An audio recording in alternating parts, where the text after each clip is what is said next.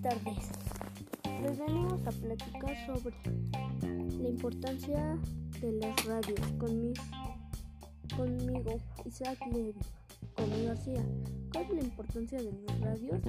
La importancia de los radios como es un, es un medio de comunicación de difusión se concentra principalmente en la naturaleza de lo que está presentando presentando como, como medio sencilla que pase una calidad íntima de tú a tú que la mayoría de los otros medios no tienen.